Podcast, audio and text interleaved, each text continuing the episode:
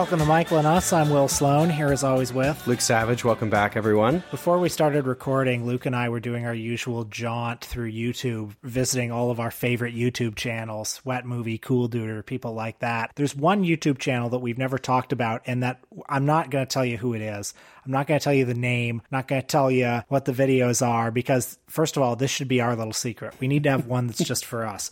But it is a vlogger that we've been watching for over 10 years now. This guy's precious, and we're going to protect him. He seems like a nice guy. Oh, yeah. And we don't... We love him. We don't want to sick the hordes on him, but we've been watching him since we were in undergrad, actually. And he had a video that was like the 10th anniversary of his channel today. This is his second channel. He had a channel before that we used to love to watch that he deleted, but then he came back with a new channel. And he had a 10th anniversary video, and it was sort of like him doing his State of the Union address for the channel. He was like... the state of the channel is strong. It felt like a stockholders report, which, you know, in a way it was. Like, we're kind of like the only stockholders. And we were watching it, and he's standing in front of his camera, and he's like, wow, can you believe we've made it here? You know, no irony whatsoever. Can you believe we've made it here? 500 videos, and who would have thought we'd have discussed so many different topics at this point? And I swear to you, he gets sometimes 0 views on the video. If it's a video that we're not interested in watching, sometimes it's 0. More often, it'll be like 8 or 10 views. So this is true message in a bottle shit, you know? And he's apparently completely oblivious to this. I don't know if he's ever seen the view count. And at one point he said, you know, to everyone who's watched some of my content, who's been with me all these years, just want to thank you. And I thought, he's right. You know, we have been here all 10 years. The undue confidence with which he said, you know, and anyone watching this has been with me from the beginning.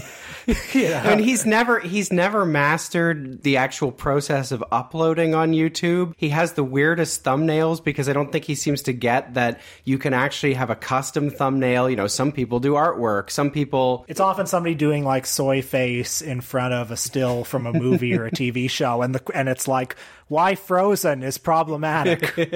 But yeah, our vlogger, he's never mastered thumbnails, and so I guess what happens when you don't upload your own thumbnails, that YouTube just generates one using a random snapshot. And all of his thumbnail images are him giving like the worst face, you know. They're all like that photo you get where you're trying to get someone to take a photo of you, and you say, okay, take a few, because, you know, we'll have to discard some of them. And right away you look at them, and, you know, in a few of them you're sort of between expressions or whatever. All of his thumbnails, he's between expressions. He never arrives at a complete expression. I encourage all of you to find your own secret YouTuber and follow him for over 10 years. Like, we've watched him grow. We've watched him change. Yeah, I mean, we're really not in a position to make fun of him, because when I saw that it was the 10th anniversary, I thought, wow, we've been watching him for 10 years. And then I realized, well, no, it's the 10th anniversary of his relaunch channel. And God knows how many years we were watching him before that on the 1.0 version. So, talking about another cultural icon, I've been listening to a lot of Bob Dylan lately. I'm perpetually listening to a lot of Bob Dylan. He's one of the couple of music things that I know and love really well. It divides our fan base when we talk about Bob Dylan. Some people can't stand it, so I'm not going to talk too long about Bob Dylan, but he's been on my mind this week, especially because there was a big new article in Vanity Fair talking about the opening of the new Bob Dylan Museum in Tulsa, Oklahoma. That's where the Dylan archives that he's bequeathed to something or other are going. Why is it in Tulsa of all places? Why wouldn't it be in Minnesota? Tulsa is a great music town, apparently. You know, many of the great legends of blues and jazz came from there. Well, that makes me feel bad for the tourism board in Hibbing, Minnesota. Anyway, Dylan was interviewed for the article, sort of explaining why it's in Tulsa, saying this or that. The article goes into great detail about all of the stuff that's going to be at the museum, like everything, you know. Every concert is being digitized. Doodles that he scribbled on pieces of paper are being preserved as if they're Picasso's. Draft upon draft of Tarantula. The original typewritten drafts are being preserved. It mentions in the article that Dylan won't be at the opening. He'll be living his troubadour lifestyle, performing in, I don't know, New Mexico or this or that. But I don't think he'd go to the opening in any circumstance. And I don't you just want Bob Dylan to, like, admit that he preserved all this because he wanted a museum? He'll never do it, though. He'll always pretend that this just This just happened accidentally. But as I say, Dylan has been on my mind a lot lately, as he always is, never far from my mind. And I was reading from an anthology of writings about him called Studio A. I know you have it because I just picked it off your shelf to read a little bit from it. There have been multiple anthologies of writings about Dylan. And I've noticed in all of them, there's something that happens between, I want to say, 1975 and 1997, where every article takes on this disappointed, defeated tone. They always take on this tone of, yes, he was once the prophet of a new generation, but in a way, the generation failed, didn't it? That's the general tone of them. So there's one in here by Lester Bangs, the great Lester Bangs, that coincided with the release of Shot of Love in 1981. And it opens, "I was sitting in a cafe on the Lower East Side the other night when I noticed that this bunch of guys at the next table were having a high old time ridiculing Bob Dylan. They'd sing some line from one of his mid-60s albums in the ludicrous voice heard on the National Lampoon parody, which is, after all, not so different from Dylan's itself.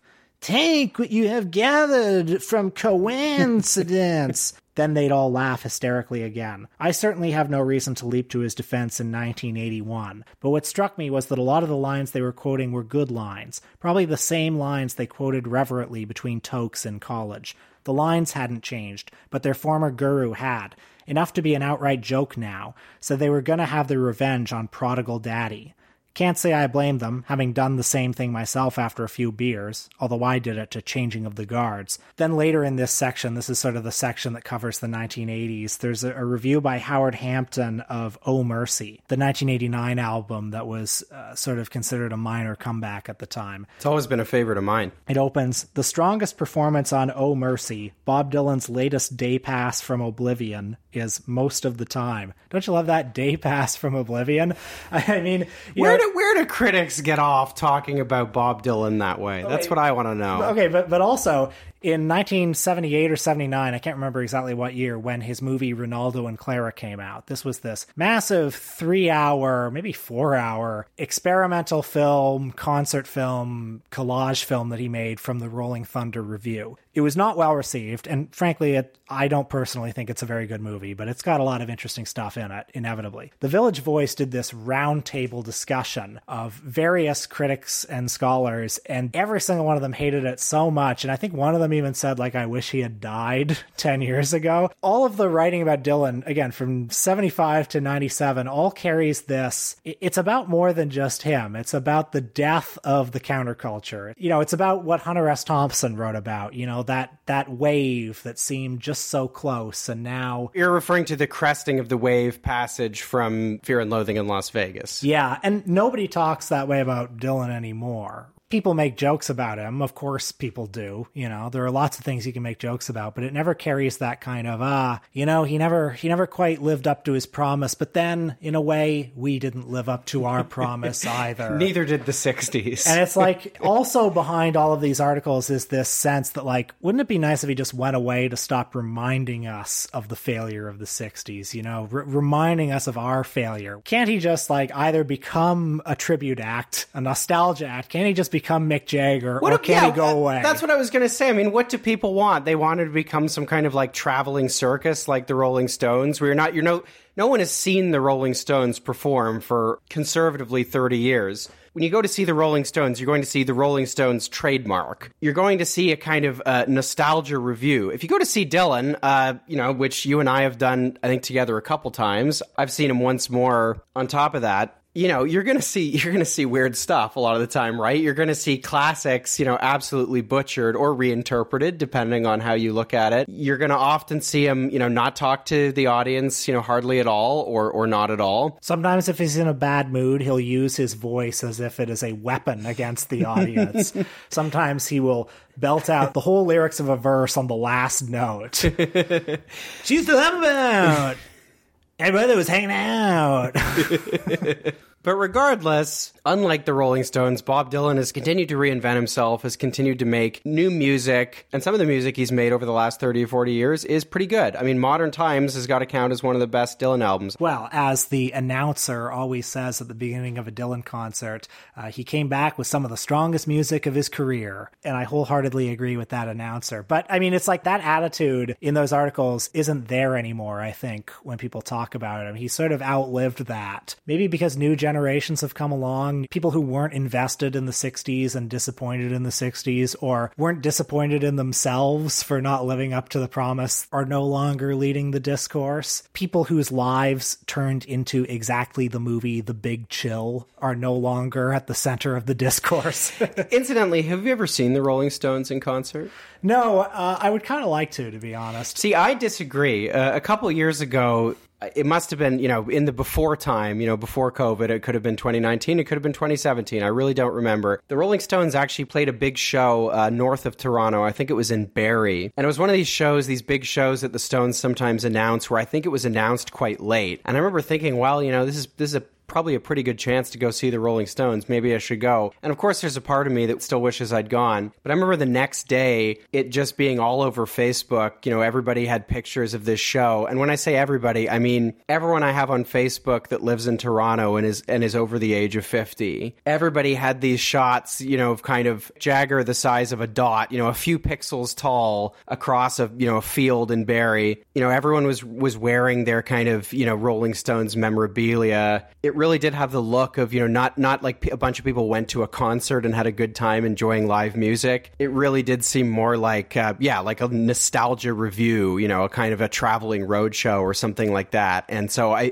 think if I had gone, I think my enjoyment of it would have been pretty complicated by that. The main reason I haven't seen them is because the ticket prices are so expensive. Well, yeah. But I mean, I still think, if they come around one more time before they all die, maybe I would go just to be in the room. Yeah, Mick, Keith, if you're listening, you want to do an anniversary show in the El Mocambo and, maybe pair it with... an opening act. yeah, Michael and I, the debut Michael and Us live show that we've been talking about for, a few years, give us a ring. Before we get to the movie, just one more music memory. A couple years ago in the before times, I went with my parents to see Brian Wilson. Yeah, I've seen him a few times. I might have seen him on the same tour. Yeah, I saw him in Kitchener. You might have seen him in Toronto. He was touring, doing the Pet Sounds album. From beginning to end. Al Jardine was there, and he was assisted by a number of younger musicians who sound like he sounded in the 60s. And Brian Wilson, obviously somebody who has had a lot of difficulties over the years, somebody whose voice is... I say this with love, his voice is not what it once was. Well, he just doesn't have the range that he used to have. I mean, he still sings, but all that kind of falsetto stuff that, he used to do on Pet Sounds and those 60s albums, he actually just can't do it anymore. So on a lot of the songs, he'll sing a bit of it, and then some of the younger singers will sing other parts of it. There was one song that he sang the whole thing of, which was God Only Knows. And he sang it with great difficulty, but he sang the whole thing from beginning to end. Everyone there understood, he can't sing like he used to. This is not easy, but God damn it, it's Brian Wilson, and he's singing it, and he's still here, and we love him. And after he finished it, there was a standing ovation. So much love in the room. Somebody, I feel moved saying this. Somebody from the audience yells, "We love you, Brian." And he says, "Thank you." And obviously it's less polished than when Mick and Keith go out and do it, but it's real. It's meeting the artist where he actually is now. And it's an acknowledgement that just because he can't really do it anymore like he used to doesn't mean he's not great, and doesn't mean there isn't value to being here with him and sort of paying homage to this person who did all of this amazing stuff.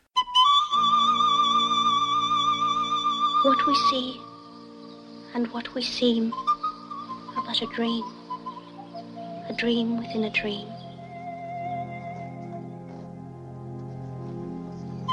You must learn to love someone else apart from me, Sarah. I won't be here much longer.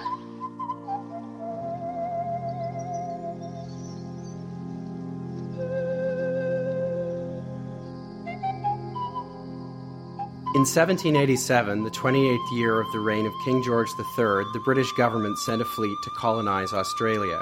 Never had a colony been founded so far from its parent state or in such ignorance of the land it occupied. There had been no reconnaissance. In 1770, Captain James Cook had made landfall on the unexplored east coast of this utterly enigmatic continent, stopped for a short while at a place named Botany Bay, and gone north again. Since then, no ship had called. Not a word, not an observation, for 17 years, each one of which was exactly like the thousands that had preceded it, locked in its historical immensity of blue heat, bush, sandstone, and the measured booming of glassy Pacific rollers. Now this coast was to witness a new colonial experiment, never tried before, not repeated since. An unexplored continent would become a jail. The space around it, the very air and sea, the whole transparent labyrinth of the South Pacific would become a wall 14,000 miles thick. The late 18th century abounded in schemes of social goodness thrown off by its burgeoning sense of revolution. But here, the process was to be reversed. Not utopia, but dystopia. Not Rousseau's natural man moving in moral grace amid free social contracts, but man coerced, exiled, deracinated, in chains. Other parts of the Pacific, especially Tahiti, might seem to confirm Rousseau, but the intellectual patrons of Australia in its first colonial years were Hobbes and Sade. In their most sanguine moments, the authorities hoped that it would eventually swallow a whole class, the criminal class, whose existence was one of the prime sociological beliefs of late Georgian and early Victorian England. Australia was settled to defend English property, not from the frog-eating invader across the channel, but from the marauder within. English lawmakers wished not only to get rid of the criminal class, but if possible, to forget about it. Australia was a cloaca, invisible, its contents filthy and unnameable. Jeremy Bentham, in inveighing against the thief colony in 1812, argued that transportation was indeed a matter of experiment, but the subject matter of experiment was, in this case, a peculiarly commodious one, a set of anime vils, a sort of excrementitious mass that could be projected, and accordingly was projected, and as it should be seen purposely, as far out of sight as possible.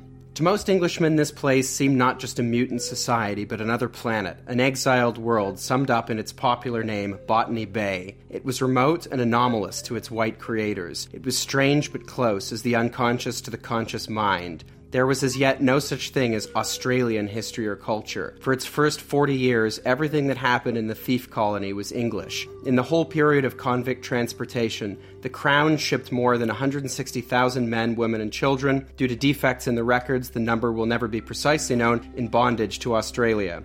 This was the largest forced exile of citizens at the behest of a European government in pre-modern history. Nothing in early penology compares with it.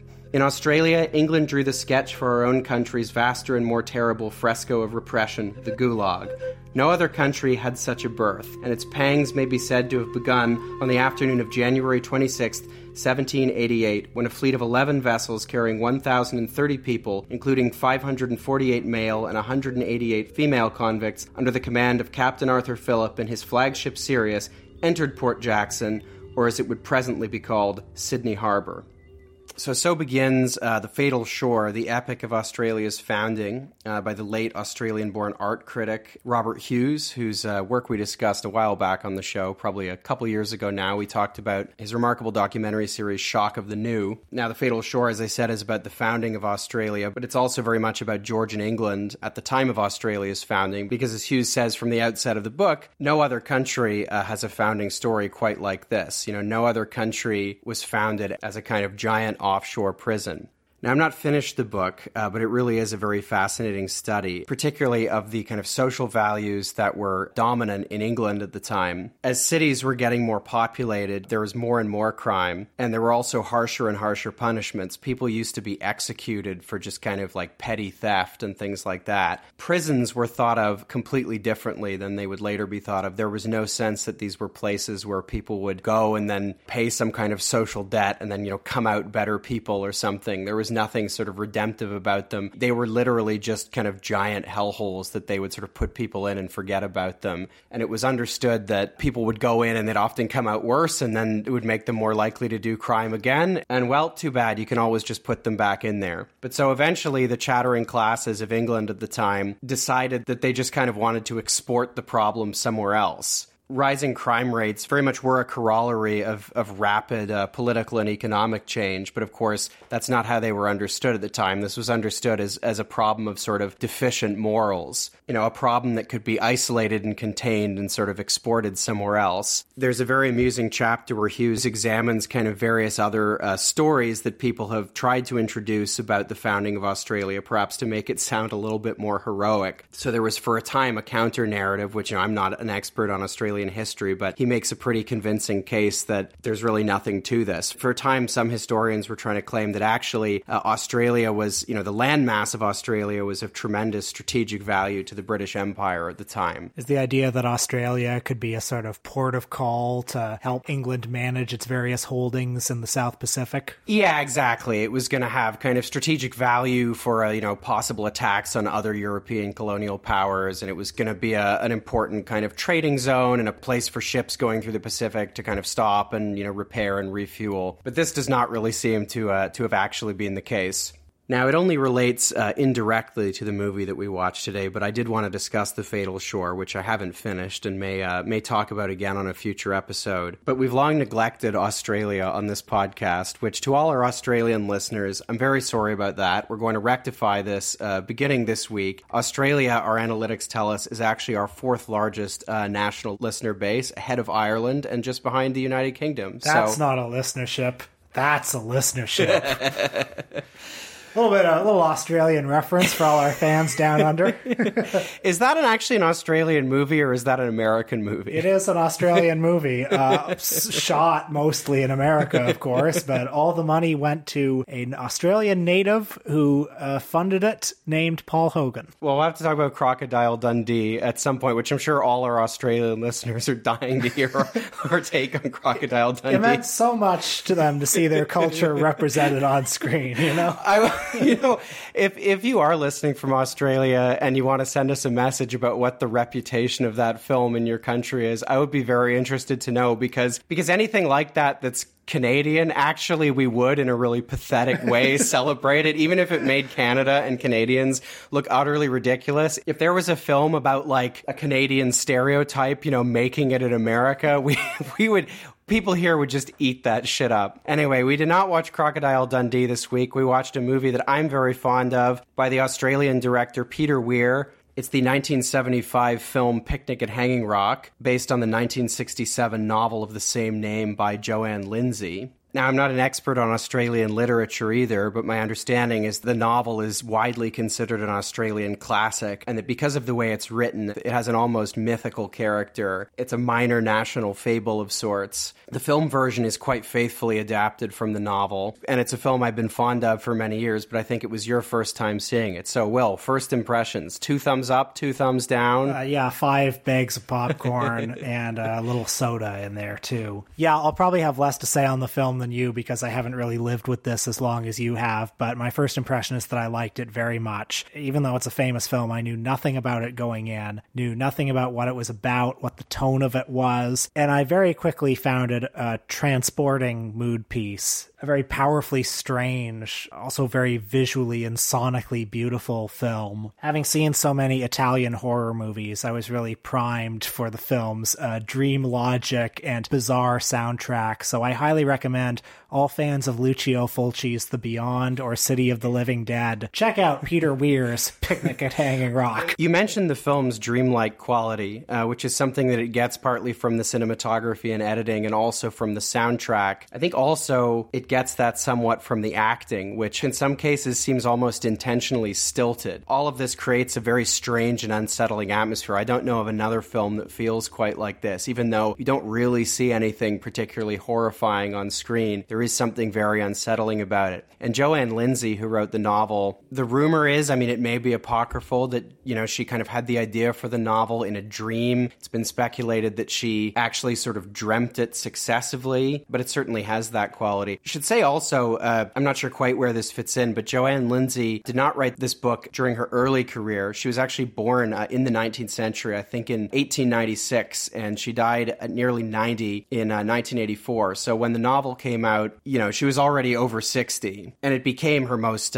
famous and widely known book. The film begins on Valentine's Day, 1900, in a private school for girls in Victoria, Australia. A number of the teenage girls are taken on a picnic to a local geological abnormality called Hanging Rock, which is an actual place in Australia, a big oddly shaped rock formation. They go for a picnic, and while they're there, several of the classmates, Miranda, Marion, Irma, and Edith, decide to explore the rock, explore the grounds. The rock has this unusual force, which is never fully explained. No words are really put to it, but it's a force. I mean, I was reminded a little bit of the monolith from 2001, A Space Odyssey. But it's not just the rock, it's also the surroundings. Peter Weir does unusual things with the sound and images. During the scenes around the rock, he'll cut to, ants on the ground or birds in the trees, things that are very normal, but edited in a sort of dislocating way, and with this unusual atonal soundtrack that suggests that the very land is emitting this strange hypnotic effect on the characters. The further they get into the rock, the more the girls are overcome by it. It causes them to collapse. And then soon the girls mysteriously disappear. Yeah, well, so three of them disappear, and one of them ends up kind of trying to tail them and then completely losing herself and ends up running down the rock to where all the others were having the picnic. That's Edith, who escapes the rock. And as you said, the rock has various mysterious properties. People's watches don't seem to work near it. There are a number of these kind of offhand comments that are made, which I think in isolation are offhand, but I think taken together are all quite evocative. So one of the teachers, her watch isn't working, and she says it must be something magnetic. As they're coming up to the rock in the carriage, they're talking about its geological properties, and one of the teachers says it's only 1 million years old. It used to be a volcano, only 1 million years old, quite a recent eruption. And she talks about the lava forced up from below, and then she comments that it's quite young, geologically speaking. So given that the main setting of the film is this school for young women, I think the imagery is pretty clear there. There's something kind of adolescent about the rock. First of all, the rock represents capitalism. Not actually, folks. The rock represents patriarchy. No, not actually, folks. Will is riffing because I suspect he doesn't know what my interpretation of the film is, and he doesn't have one of his own. The girls come from this very buttoned-up school, which is like this carryover of a very bourgeois English tradition. Would it be fair to say that the rock is sort of like the tree of knowledge in the Garden of Eden? Is it this disruptive force that's sort of linked to the girl's sexuality in some way? Well, we should get to the rest of the plot, but certainly at least one of my readings of the film, you're pretty warm there. The fans want to know what the rock is. Well, before we talk more about the plot, it's worth saying that the film has only a very ambiguous resolution, or I suppose unresolution at the end, which I think at the time of its debut made some critics very frustrated. The movie reminds me a little bit of La Ventura by Antonioni, which would have come out 15 or so years before. Oh yeah, I never thought of that, but yeah, absolutely. I would have thought that it would have established a precedent for this sort of thing in people's minds. Regardless, the movie does work as a very compelling mystery, but I don't think the way to watch it is to kind of look for clues and treat it like a puzzle that you're going to solve, because it's not meant to be solved. I think there were a few subsequent kind of tie-in books. I'm not actually sure if Joan Lindsay herself had anything to do with them, but I think there's Secrets of Hanging Rock, The Murders at Hanging Rock, something like that. The Secret Diary of Laura Palmer. Yeah, basically. But it does seem like Picnic at Hanging Rock established at least something of a fan base, something of an audience, where their way of engaging with it was actually just trying to figure out what happened, and they started asking very Donnie Darko-like questions. Did the young women go up on the rock and a time warp opened up?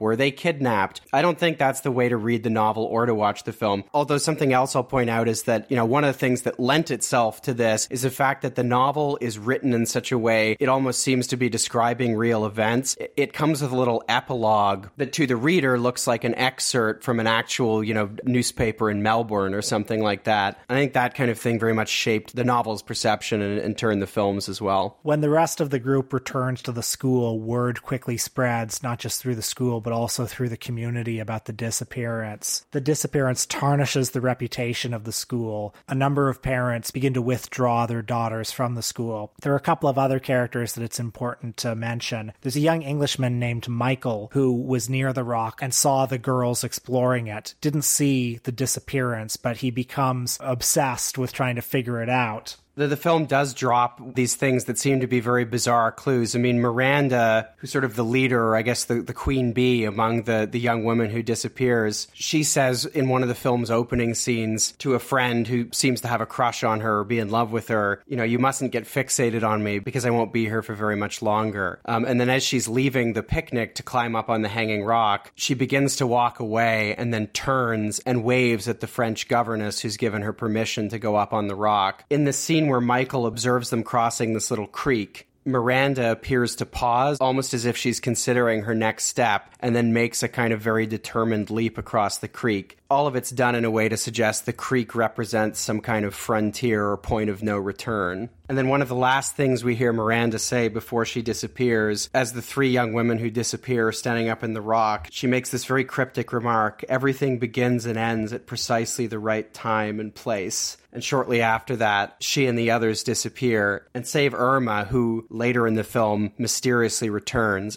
the other two, Miranda and Marian, are never seen or heard from again. Most of the girls at the school come from bourgeois backgrounds. One who doesn't is Sarah, who's an orphan. And Sarah is the one who has a heartache for Miranda. Yes, and is devastated by her disappearance. As I said, she was an orphan, and she has a guardian who's paying for her stay at the school. However, the guardian has mysteriously not kept up with payments and has ceased any contact with the school. So Sarah is warned that unless contact is reestablished, she'll probably have to go back to the orphanage soon. Now, various people return to the rock. The police conduct a search. Michael and his friend Albert, they return to the rock and look. Michael actually ends up spending the night there, and Albert has to come and rescue him. Adding to the mystery, when Michael is brought back on a stretcher, he seems to have a piece of clothing, perhaps from one of the corsets of the missing young women. Eventually, Albert somehow finds Irma, trembling but still alive, somewhere up on the rock. When she returns, she's really unable to say anything about what she's experienced. All she'll say is she doesn't remember anything. There's a scene where Irma is brought back to see her classmates, to basically say goodbye. She's being taken away from the school. They're all dressed in their white school uniforms. She's wearing this crimson red dress, and they all very quickly take to kind of hectoring her and demanding to know what happened, and she has to be taken away. Everything begins and ends at exactly the right time and place. Look. One of the things that's very clear after the disappearances, there's a lot of moral panic in the community. When Irma is found again, we're told the doctors investigated her and nothing of that nature happened to her. Yeah, Irma's reappearance only adds to the mystery, because even though she hasn't been wearing shoes or stockings up on the rock, her feet are entirely unmarked, her hands are unmarked. She has only very minor injuries, but she still can't remember anything that happened. So this only adds to the enigma of the rock. But that scene where she comes to see her classmates again, and they're all wearing white, as they wear white through the whole movie, but she's wearing this blood red, would suggest that it's like, you know, she's eaten from the tree of knowledge, you know? Something has happened, something that people in the movie would consider lost innocence or dishonor. You know, before we get to possible interpretations of the movie, there's one other really important character we need to discuss. And this is the headmistress of the school, Mrs. Appleyard, who is a kind of stern steward of, you know, Victorian era, you know, morals and values. Incidentally, the film takes place, it's set in 1900, which I guess is, 1 or 2 years before the end of the Victorian era. So the Victorian era is coming to an end. And a portrait of Queen Victoria is visible in many scenes. Yeah, quite a few portraits of Queen Victoria appear. Now, Mrs. Appleyard, in a way, there's not a lot to her character. As I said, she's very stern. She's, quite a disciplinarian. You know, she's very harsh. She decides to send Sarah, this orphan, away, saying, you know, this is not a charitable institution. The decision does seem to trouble her. She takes to drinking. But then, you know, towards the end of the film, and, you know, again, this is one of the things that's great about this movie. There are all these kind of throwaway lines that you might not even notice their significance the first time you see it. But there's a scene towards the end where Mrs. Appleyard is having a late night dinner, and she's clearly trying to distract herself from the trauma, the horror of what's been taking place. And she talks about these holidays she used to take in Bournemouth, and she says, "Oh, it was wonderful. Nothing ever changed there. It was completely and utterly dependable." And she kind of repeats that in various ways. So we're getting a bit jumbled here in our retelling of the film, but in the finale, spoiler warning, I suppose, Sarah, about to be sent away back to the orphanage because her guardian won't pay the tuition, jumps out a window at the school and is found dead. Mrs. Appleyard, learning of this, we don't actually see it taking place, but in one of the final shots of the film, we see her in her office in full mourning dress, and we hear a newspaper report about how her body has been found at the base of the rock, and she appeared to have died trying to climb the rock. Now, there is an alternate ending, which was excised from the film, which shows Mrs. Appleyard going to the rock and kind of seeing Sarah there in sort of spectral form. I think the ending that Weir went for is ultimately better, but it's an interesting little detail, and you can watch it on YouTube. One other detail we forgot to mention about the disappearance is that Edith, who is the least mature of the young women who goes up on the rock and kind of runs back to the picnic screaming, it later turns out that she's actually seen one of the teachers going up onto the rock. They passed each other as Edith was going down, and they eventually coax it out of Edith that Miss McCraw, the teacher, wasn't wearing her skirt. And this is kind of one of the other motifs in the movie, is that as various characters kind of get higher and higher up on the rock, they also seem to remove layers of their very restrictive Victorian clothing. There's a contrast throughout the movie visually between these bourgeois British-derived rituals and institutions and the land that they're being held on. Like halfway through the movie, there's a scene at a sort of British-style garden party where you've got the string quartet playing and everything, and it's against the Australian outback. I say it's a contrast, but in that scene where the girls are going into the rock, it's not exactly a strict visual dichotomy, because like the girls at some point start sort of blending into the rock visually. There's something, you know, lively and vivacious about the people in the film, just as there is the landscape. So I'm not sure if what the movie is saying is that there's a fundamental human nature that's being quashed by these rituals and these institutions that is always there, just waiting to be erupted. Or is the movie also saying that in addition, you know, Australia itself is this wild, untamed continent that is untamable and is especially good at getting that human nature out of you? Yeah, I think there certainly is a reading of the film and of the novel in which they represent a very sort of European perspective on Australia. I mean, it's notable. You don't see any of Australia's indigenous peoples in the film, and I don't think they're mentioned in the book either. There's a literary critic named Kathleen Steele, and she pointed this out, writing, "The silence surrounding Aborigines and the manner in which Europeans foregrounded geographical, historical, and cultural difference and discontinuity, yet denied Aborigines either presence or history, created a Gothic consciousness of something deeply unknown and terrifying in the Australian landscape." So she's just talking in general there about sort of motifs in Australian literature. But she, remarking on the book, she says, "Lindsay provokes a reflection on the understanding of Australia as an unpeopled land where nothing of consequence occurred until the British gave it history." And I certainly think that's to some extent a fair criticism. And I think the film can be read that way. I mean, in the image of the rock, you know, there's certainly much about how it's kind of ancient and primordial and defies understanding. You know, there's that evocative line about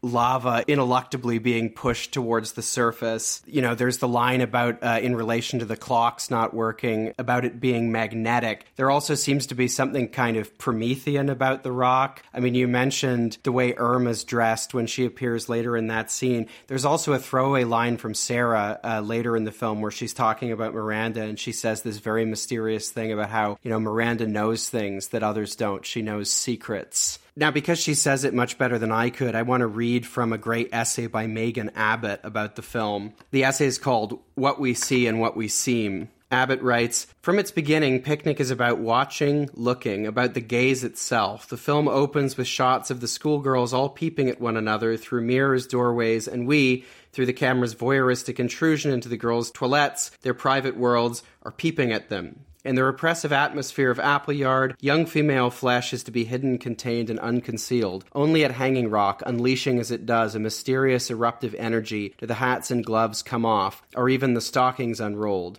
Irma, indeed, at some unspecified point, loses her corset. For Miss McCraw, only bloomers remain on last sighting. It's a striptease, but one feels, too, from the opening shots of the landscape, a larger sense of something else watching. Hanging Rock itself watching, a godlike gaze from above. The characters gaze up at it, but we also feel it gazing down at them, at us. With its Victorian hothouse atmosphere and fetishism, from the gloves and stockings to the flowers the girls fondled, the fixation on corsets, and its focus on the burgeoning sexual curiosity of the girls and the women, Picnic is deliciously ripe for Freudian and Jungian interpretation. And while the novel plays it cool, more interested in social mores and their unraveling, the movie is all heat. And just to interject, I guess we haven't really mentioned it, but there are various kind of subplots and other things hinting at kind of adolescent explorations of sensuality and sexuality, that kind of thing. So Abbott continues, Weir focuses on the sensate, the pleasures and dangers made flesh, repeatedly using his camera to pull back every curtain, to lift every petticoat, to unfurl every corset. Reading the film this way, one can see the Boulder girls, aroused by the pagan pleasures of passing Valentines, and in far deeper registers by the wildness and eruptive lore associated with Hanging Rock, as eager to pass through innocence and into adult sexuality. It is a great and perilous passage to a place that they long to go.